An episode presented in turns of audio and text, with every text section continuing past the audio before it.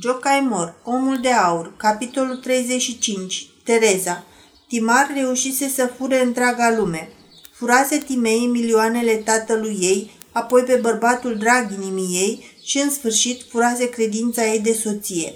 Furase Noemii dragostea, gingășia ei feminină, o furase până la urmă cu totul. Furase încrederea Terezei, ultima fărâmă de încredere a celei care ura lumea, îi furase insula nimănui pentru a-i o dărui iarăși și prin asta să-i fure recunoștința. Îi furase lui Cristian Todor întreaga lume veche, exilându-l printr-un vicleșug tocmai de partea cealaltă a globului. Îi furase Ataliei tatăl, mama, casa, logodnicul și fericirea ei pământească. Îi furase lui Caciuca speranța de a fi fericit. Furase respectul cu care îl înconjura întreaga lume ce-l cunoștea. Lacrimile săracilor, sărutările de mâini ale orfanilor, ordinul pentru merite din partea regelui. Toate, toate erau bunuri furate. Furase contrabandiștilor încrederea, deoarece îi păstrau cu credință taina. Îi furase deci pe, și pe hoți. Îl furase chiar și pe Dumnezeu, răpindu-i din cer un îngeraș. Sufletul său nu-i mai aparțineau. Îl zălogise lunei, dar și pe acesta o furase, nedându-i ceea ce îi făgăduise. Înșelase însăși luna. O travă care avea să-l ducă în steaua neantului fusese pregătită. Ah, și ce se mai bucurau și ce, se, ce mai rânjau dracii, ce își mai întinsese răghiarele să-l înhațe pe cel care avea să cadă.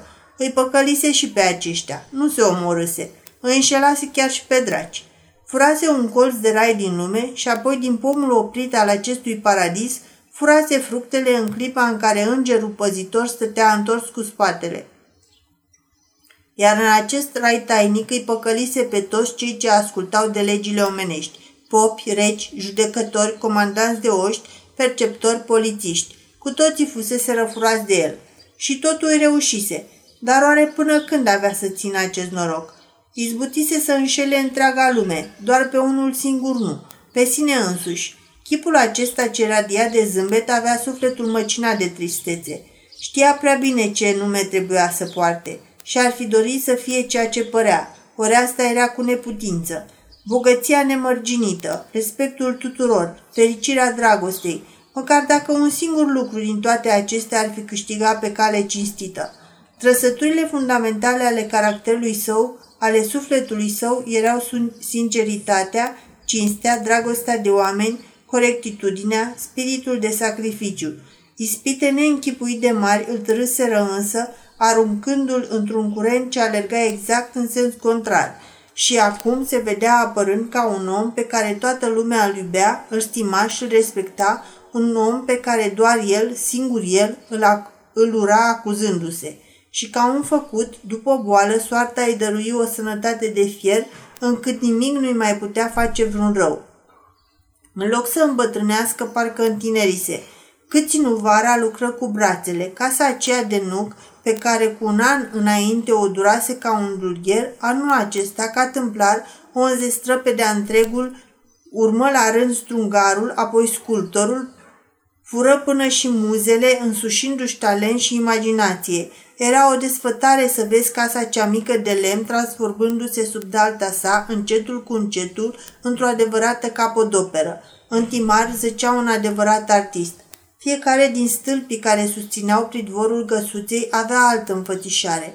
Unul din ei reprezenta doi șerpi încolăciți, capetele lor alcătuind capitelul stâlpului, altul un truin de palmier pe care se răsucea o liană, al treilea părea făcut din mlădițele de viță încolăcite, cu șopârle și veverițe jucăușe printre ele, iar cel de-al patrulea părea alcătuit dintr-un snop de trestii ce se ridicau în sus, zbucnind printre frunzele lor dar și în interior pereții aveau sculpturi minunate și mozaicul multicolore. Mesele și scaunele făcute cu multă artă din carpe înalt ca zăpada, dulapul și policioara pentru ceas lucrate dintr-un lemn spongios de răchită, toate căutau să împestrițeze cât mai plăcut fondul brun al lemnului din nuc.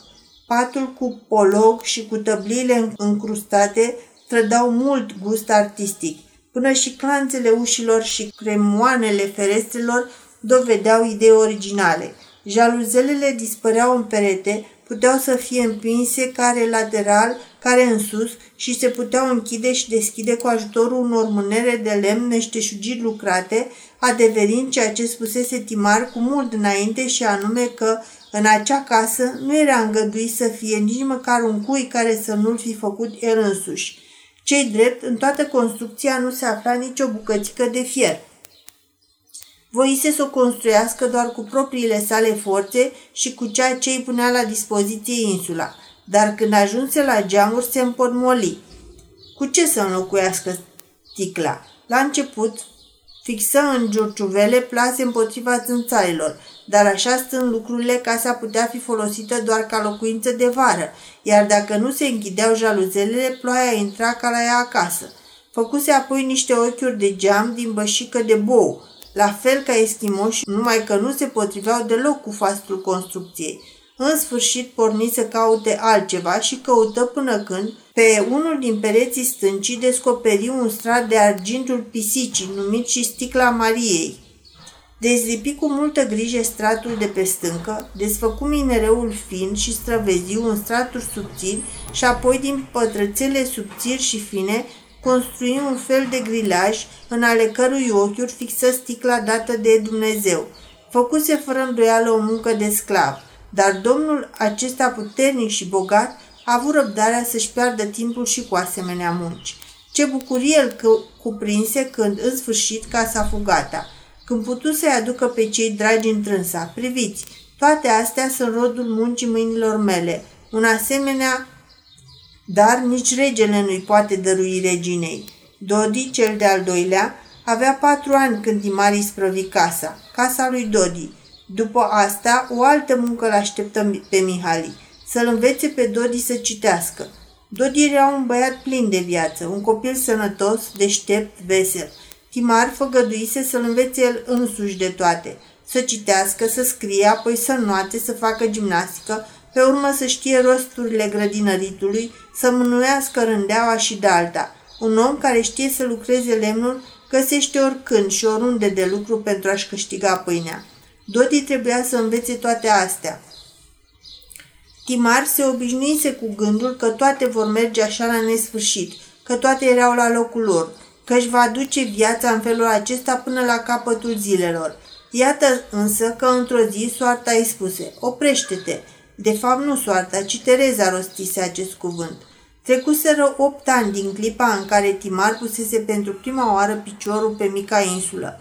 Pe vremea aceea, Noemi și Timea erau doar niște copile. Acum Noemi avea uh, 22 de ani, iar Timea 21. Atali mergea pe al 25-lea an.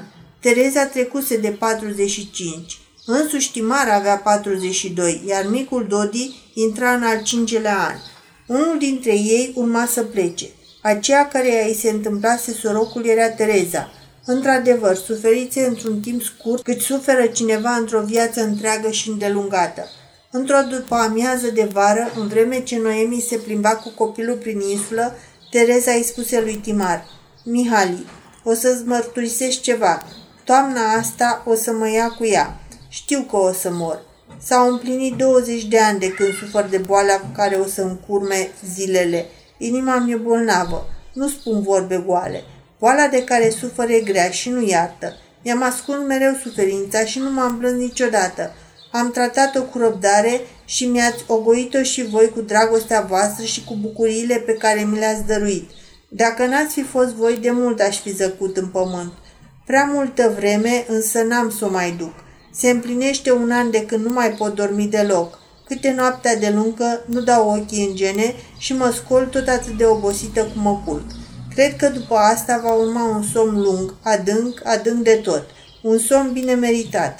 În timpul zilei mi-ascult bătăile inimii. Bate grăbită de 3-4 ori ca și când s-ar speria de ceva, apoi se oprește pentru câtva timp.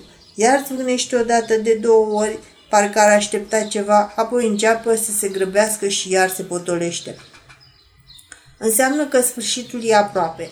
De multe ori amețesc atât de tare încât doar voința și târzenia mă mai țin să nu cad. Ori asta înseamnă că sfârșitul e aproape, că o să vie în vara asta. Dar nu-mi pare rău și sunt mulțumită. Nimic nu mă neliniștește. Noemi are pe cine să iubească în locul meu. Nu te întreb nimic, Mihali. Nu aștept de la tine nicio făgăduială. Cuvântul spus se risipește în vânt. Cuvântul simțit e trainic. Tu simți ce însemn pentru Noemi și ce înseamnă ea pentru tine. Ce m-ar putea neliniști? Pot să mor liniștită fără a stingheri cu rugăciunea mea pe cel atotputernic. Ce aș putea cere mi-a și dat. Nu-i așa, Mihali? Mihali lăsă capul în jos. Gândul acesta îi tulbura fără încetare somnul. Văzuse că sănătatea Terezei se șubrezește. Băgase de seamă privindu-i trăsăturile chipului că se luptă cu o boală care nu iartă, boala care lovește omul chiar acolo unde trupul e mai aproape de suflet, în inimă, și se gândise cu groază ce se va alege de Noemi atunci când Tereza va muri. Putea oare, așa cum obișnuia când venea iarna, să o lase singură pe ființa aceea plăpândă, să o lase pe Noemi și copilașul în pustietatea de acolo? Cine îi va apăra? Cine îi va încuraja? Mihali se străduise mereu să înlăture acest gând. Acum însă se afla în fața sa. Nu mai putea să-l ocolească. Tereza spusese adevărul. Chiar în ziua aceea, după masă, sosi pe insulă o cunoscută precupeață de fructe. În vreme ce Tereza număra coșurile pline cu caise, leșină și se prăbuși pe neașteptate. Săriră și o readuseră în simțiri. A treia zi însă precupeața a revenit pe insulă. Tereza a vrut să-i dea zor cu lucru și leșină din nou. Precupeața se sperie de-a binelea. Peste câteva zile, precupeața veni iarăși să cumpere fructe. De data asta, Mihali și Noemi nu o lăsară pe Tereza să iasă din casă, ci predară ei însăși fructele. Precupeața nu pierdu prilejul să spună că, fără îndoială, biata femeie, de vreme ce era atât de bolnavă, trebuia să se spovedească. Mihali era cufundat în gânduri. Se gândea la ceea ce îi spusese Tereza. Se gândea nu numai la faptul că femeia aceea era mama Noemiei și de singurul ei sprijin atâta timp cât el se afla departe, ci își dădea seama că femeia aceea avea o tărie sufletească neobișnuită, că soarta o alesese parcă anume ca și pe profetul Iov pentru a-și încerca asupra ei întregul său arsenal de torturi. Înțelegea însă că tăria sufletească a Terezei nu se sprânsese sub atâtea crunte lovituri, că nu-și pierduse cumpătul și nu se umilise. Îndurase fără să crâcnească și muncise din greu. Viața pe care o dusese și liniștea cu care și aștepta sfârșitul dovedeau că înfăptuise și că îndurase nespus de mult. Timar ajunse la concluzia că poate soarta îl adusese în preajma ei tocmai pentru a o despăgubi prin el pentru cele suferite. Ca și el, la rândul să-și găsească pe această mică insulă iertarea pentru noianul de greșeli, frământări și păcate, care dincolo, în lumea largă, stăteau îngropate sub piramidele atât de strălucitoare ale minciunilor. Pentru că tot ce era virtute, dreptate, toate faptele bune pe care le săvârșise vreodată, să-și găsească răsplata pe acest mic petic de pământ. Cu câte Reza, îndurând boala fără să crâgnească, se topea văzând cu ochii, cu atât mai puternic se făcea auzit în sufletul lui Mihali un glas care îi spunea că după moartea ei îl așteaptă o ciudată moștenire. Pe de o parte să ducă la bun sfârșit tot ceea ce dânsa începuse, iar pe de altă parte să aibă tăria ei sufletească. Noemi nu știa încă de boala necruțătoare a mamei sale. Leșinurile Terezei le punea pe seama zilelor călduroase. Tereza îi spusese că asemenea accidente se întâmplă adeseori femeilor care trec de vârsta tinereții pășind spre bătrânețe. În tot acest timp, Timar era din calea afară de grijuliu cu Tereza. Nu-i dădea voie să mai lucreze, veghea să nu-i fie tulburat somnul, morcomea copilul dacă flecărea atunci când Tereza încerca să ațipească și nu izbutea. Astfel trecu vara. Se părea că zilele călduroase aduseseră o oarecare îmbunătățire și în starea bolnavei dar totul era doar aparență. Cum sosi toamna, crizele urmate de leșinul reapărură, iar precupeața nu contenea oftatul, spunând că, fără îndoială, venise timpul ca bolnava să se spovedească și să-și ia ultima împărtășanie. Într-o zi, pe când toți patru stăteau la masă în odaia din față, lătratul al mirei vesti că se apropia cineva. Tereza privi pe fereastră și îndată se întoarse speriată spre Mihali.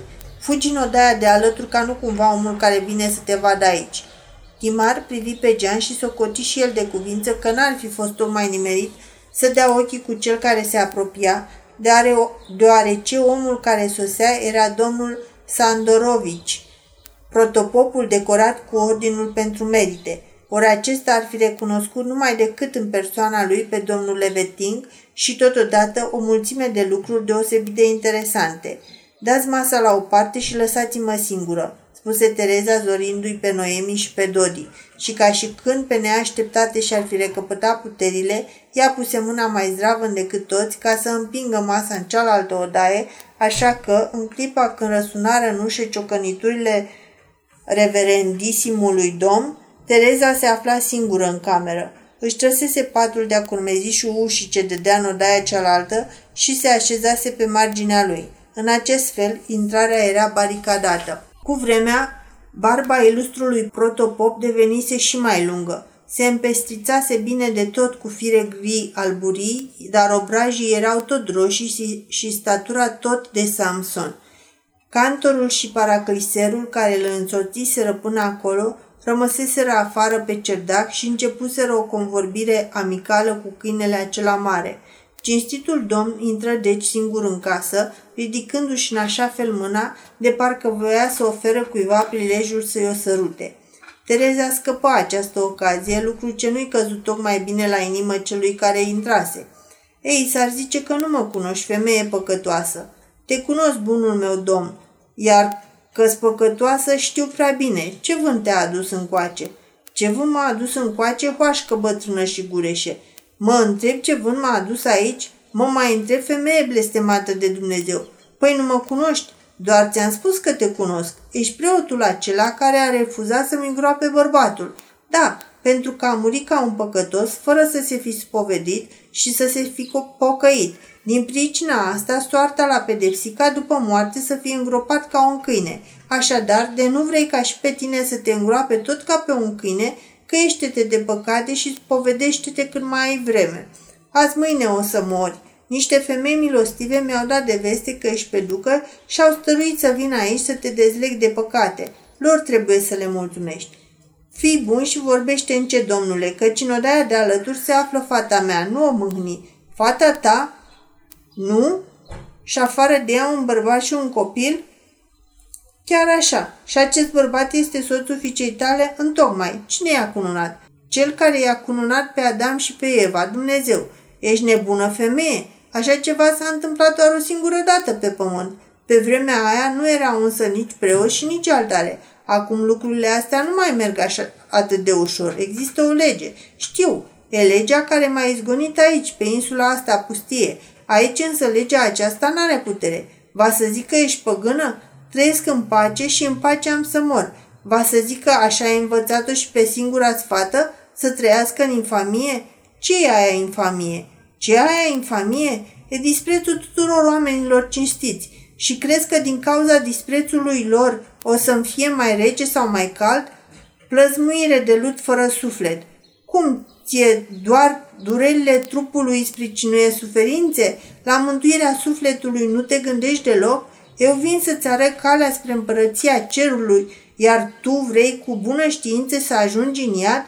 Crezi în înviere? Crezi că există rai? Nu cred. Nici nu doresc așa ceva. Nu vreau să trăiesc din nou. Vreau să dorm liniștită la umbra unui copac. O să mă prefac în pulbere, iar rădăcinile copacului o să ia pulberea mea și din ea vor crește frunze. Altă viață nici nu-mi doresc. Vreau să trăiesc în seva unui pom pe care eu l-am zidit. Nu pot să cred într-un Dumnezeu atât de neîndurător, care vrea ca fapturile sale să sufere și dincolo de moarte. Dumnezeul meu e îndurător. După moarte, el dă bine meritata odihnă și ierbii și pomilor și omului. Dar nu unei îndărătnice înrăite ca tine. O să ajungi în focul ghienei, în ghearele ascuțite ale diavolilor. Arată-mi unde scrie în Sfânta Scriptură că Dumnezeu a făcut iadul și diavolii și atunci am să cred – o, femeie ce bagiocorești pe Dumnezeu, pușche pe limbă Cum și existența diavolului vrei să o tăgăduiești?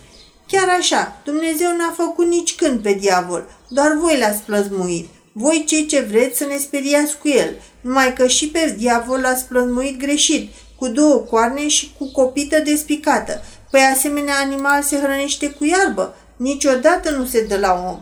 Iartă-ne, Doamne, și nu ne duce în ispită. Acum, acum o să se deschidă pământul sub noi și o să o înghită pe blestemata asta ca pe Datam și Abiram. Va să zică în felul ăsta, în credința asta l-ai crescut și pe copil? Pe copil îl învață cel care l-a primit drept fiul al său. Și cine e acest om? E cel căruia copilul îi spune tată. Și cum îl cheamă pe omul acela? Mihali. Mihali și mai cum? Nu l-am întrebat niciodată. Nu l-ai întrebat cum îl cheamă? Atunci ce știi despre el? Știu că e om cinstit și că o iubește pe Noemi. Dar ce e el? Domn, țăran, meșteșugar, corăbier ori contrabandist? E un om sărac, tocmai nimerit pentru o fată săracă. Și apoi, doar eu trebuie să știu tot, căci asta mă privește direct. De ce religie ține? E papistaș, e calvin, e luteran, socinian, unit, neunit sau evreu? La asta nu m-am gândit niciodată. Ții posturile? Mai de mult. Doi ani încheiați n-am mâncat carne pentru că n-am avut.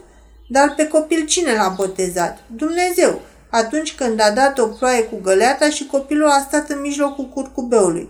Ah, păgânilor! Păgâni? răspunse Tereza cu amărăciune. De ce păgâni? Doar nu suntem nici în idolatrii și nici nu-L renegăm pe Dumnezeu. Aici pe insulă nu găsești nici chip cioplit, nici măcar pe bani, bani cărora în altă lume oamenii li se închină. Nu e așa că și tu te închini vulturului cu două capete numai să fie bătut în argint sau în aur? Nu e așa că sunt oameni care socot că banul e Dumnezeu? Iar dacă banii se duc pe gârlă, nu mai e Dumnezeu? Vrăjitoare fără frică de cel puternic, mai ai încă îndrăzneala să glumești cu asemenea lucruri sfinte? Nu glumesc deloc. Asupra mea s-au abătut cele mai crunte lovituri din partea lui Dumnezeu și fericirea mea, nespus de mare, s-a prefăcut într-o cumplită nenorocire. În aceea zi am devenit și văduvă și cerșetoare. Nu l-am tăgăduit însă pe Dumnezeu. Nu mi-am luat viața pe care mi-a dăruit-o El. Am venit în pustietatea asta unde am căutat pe Dumnezeul cel adevărat și l-am găsit. Dumnezeul meu nu cere rugăciuni pompoase, cântece, jerfe biserici cu turle înalte și clopete. Cere doar o inimă care să înțeleagă rânduielile sale. În timpul pocăinței mele m-am numărat, n-am numărat mătănii, ci am muncit. Am rămas fără nimic pe lumea asta pentru că așa mi-au hărăzit oamenii și cu toate astea nu mi-am luat viața, ci am făcut o câmpie înfloritoare din pământul acesta, pământul nimănui. Oamenii m-au înșelat, m-au jefuit, m-au bagiocorit. Justiția m-a năpăstuit. Cei pe care îi socoteam bun prieteni m-au furat. Preoții mi-au râs în nas. Dar cu toate astea, eu n-am urât oamenii. Mi-am dus veacul aici, în calea străinilor și a fugarilor, iar cine poposește în casa mea e îngrijit, hrănit, vindecat. Dorm și, iara și, și iarna și vara cu ușile nezăvorâte. Nu mă tem de tâlhari. O, domnule, nu sunt nici pe departe păgână. Vai câte deșertăciuni poate să sturie gura femeie limbută. Nu despre asta te-am întrebat, Ce am vrut să aflu Cine e omul acela care locuiește aici, în coliba ta, și dacă e om de dreaptă credință sau eretic și pentru care pricină copilul n-a fost botezat? E de necrezut că nu știi numele acelui om. Da, fie, nu vreau să mint. Știu cum se numește. Mai mult însă nu știu nimic. Dar nici ce nu știu n-am să spun nimănui. Poate că și viața lui are taine la fel ca și a mea. Eu i-am dezvăluit tot ce am îndurat. Tainele vieții lui n-am încercat însă niciodată să le pătrun. Poate că are motive temeinice să le țină ascunse. L-am cunoscut însă ca pe un om cinstit, cu inima bună și n-am niciun temei să fiu bănuitoare față de dânsul. Oamenii, prieteni buni, au fost aceia care mi-au luat totul, oamenii de viță nobilă și domni suspuși, iar mie mi-au lăsat doar un biet copilaș care scâncea. Eu însă mi-am crescut copila și când această copilă a devenit singura mea comoară, scumpă ca lumina ochilor mei, ei bine, am lăsat să-mi fie luată de un om despre care nu știu nimic mai mult decât că o iubește și că este iubit. Asta nu înseamnă oare că am o credință fără margini?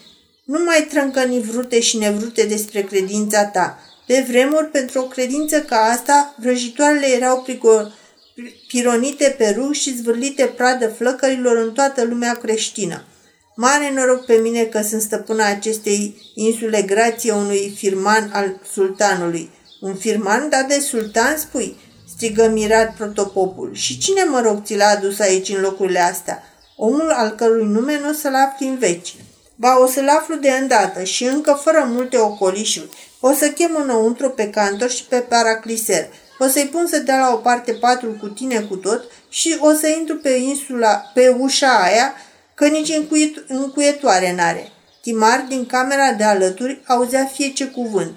Sângele îi vâjia prin creier la gândul că protopopul se va ivi în fața sa și va spune A, va să zic că dumneavoastră sunteți domnule consilier regal Timar Mihali de Leveting. Protopopul deschisese ușa de afară și chemase înăuntru pe cei doi slujitori niște flăcăi zdraveni. Văzându-se la strâmtoare, Tereza strânse la piept covorul colorat de bumbac, țesut cu modele turcești, care îi servea drept cuvertură de pat. Domnul meu, se adresă ea protopopului, cu o voce blajină. Dăm voie să mai spun un cuvânt pentru a te convinge cât de puternică este credința mea în Dumnezeu și că nu sunt păgână. Iată, acest covor de bumbac cu care mă învelesc e tocmai din Brusa. L-a adus de curând un palicar, călător care a trecut pe aici și mi l-a dăruit. Credința mea în Dumnezeu este atât de mare încât, iată, noaptea mă învelesc cu acest covor, deși e știut lucru că de patru săptămâni la Brusa bântuie ciuma. Are oare vreunul dintre voi o credință atât de puternică? Cine îndrăznește să se atingă de acest pat? La această întrebare nu se găsi nimeni care să răspundă. Aflând că acel covor de bumbac provenea din Brusa, unde ciuma făcea ravalii, ravagii, cei trei oameni cu frica lui Dumnezeu se buluciră la ușă, lăsând pradă iadului și diavolilor insula aceea pustie cu locuitorii ei care aveau să piară. Insula aceea blestemată căpătase încă o rea faimă, așa că trebuia ocolită de oamenii care voiau să trăiască mult. Tereza dădu drumul familiei sale ascunse în camera de alături. Timara îi sărută mâna spunându-i, Mamă, Tereza îi răspunse în șoaptă, fiule, și îl privi adânc în ochi. Privirea ei spunea, să-ți aduci aminte de tot ce ai auzit în ceasul acesta și acum să ne pregătim pentru călătorie. Tereza vorbea despre moartea ei apropiată ca despre o călătorie. O să plec în frumoasa luna a lui Brumărel, într-una din zilele călduroase care alcătuiesc vara babelor. Atunci pleacă și gâzele ca să-și doarmă somnul de iarnă, iar pomii își scutură frunzele. Își alese rochia în care să fie îngropată și giuldul în care să fie învelită. N-avea nevoie de coșciug, să-i fie mai aproape țărâna mumă. Rugă pe Timar și pe Noemi să o ducă sprijinind-o de braț până acolo unde se întindea câmpul nete și frumos, iar acolo și aleasă locul unde să fie îngropată. Aici, în mijlocul câmpului, îi spuse ea lui Timar, și luându-i sapa din mână, făcuia însuși un răzor însemnând locul mormântului. Casa lui Dodi ai făcut-o, acum făm și casa mea. Dar să nu ridici vreo moviliță deasupra și să nu-mi puneți cruce la cap, nici pom și nici tufă să nu sădiți pe mormântul meu. Să acoperiți locul cu un nou covor de iarbă, să fie la fel ca restul câmpiei. Asta mi dorința. Nu vreau ca atunci când cineva o să aibă vreo bucurie să se împiedice de mormântul meu și să se întristeze. Timar se apucă să sape casa Terezei, iar Tereza nu întrebă nici acum. Bine, dar cine ești tu la urma urmei? Peste câteva zile o să mă despart de lumea asta și încă nu știu în seama cui o las pe Noemi. Și într-o seară a dormit pentru totdeauna. O înmormântare așa precum dorise, într-un giulgiu frumos și alb, pe un pat făcut acolo pe fundul gropii, din frunze înmiresmate de nuc. Pe urmă, acoperiră locul cu iarbă verde și îl neteziră ca să fie ca înainte. Când a doua zi dimineața Timar și Noemi, ținându-l de mână pe micul Dodi, pășiră pe câmp, pe toată întinderea aceea netedă, nu se vedea niciun semn. Firele păianjenilor de toamnă acoperiseră totul cu un giulgiu de argint, iar pe giulgiul acela de argint proa sclipea ca miliarde și miliarde de diamante în razele soarelui. Totuși, în mijlocul câmpului verde arnitiu, găsiră mormântul. Almira le luase înainte și ajungând într-un loc se culcase cu capul pe pământ. Acolo era mormântul. Timar socotică de acum înainte acest mormânt îl despărțea și pe el de lume și el va trebui să se pregătească de drum, ori aici, ori acolo.